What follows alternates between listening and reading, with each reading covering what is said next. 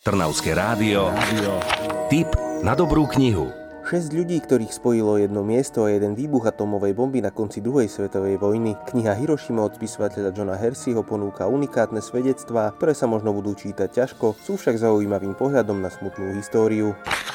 Silný zážitok z knihy umocňujú autentické svedectvá. Znejú, ako by sa ani nestali v našom svete, sú však odrazom reality. Pôsobivé rozprávanie je zaujímavé aj preto, že podobných svedectiev naozaj nie je veľa.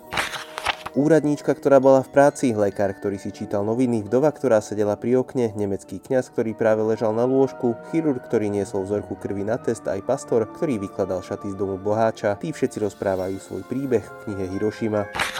Kniha Hiroshima sľubuje rozšírený pohľad na zhodenie prvej atómovej bomby, ako aj výstrahu, aby sa podobná udalosť už nikdy nezopakovala. John Hersey, autor tejto knihy, sa vrátil po 40 rokoch do Japonska, aby priblížilo súdy nevinných ľudí, ktorí tento masaker prežili. Vy teraz môžete byť svetkami priamo z prvého radu, ale z bezpečnej vzdialenosti. Knihu Hiroshima od spisovateľa Johna Herseyho nájdete v knihkupectvách. Čo je nové vo svete kníh ste počuli vďaka kultúrnemu centru Malý Berlín.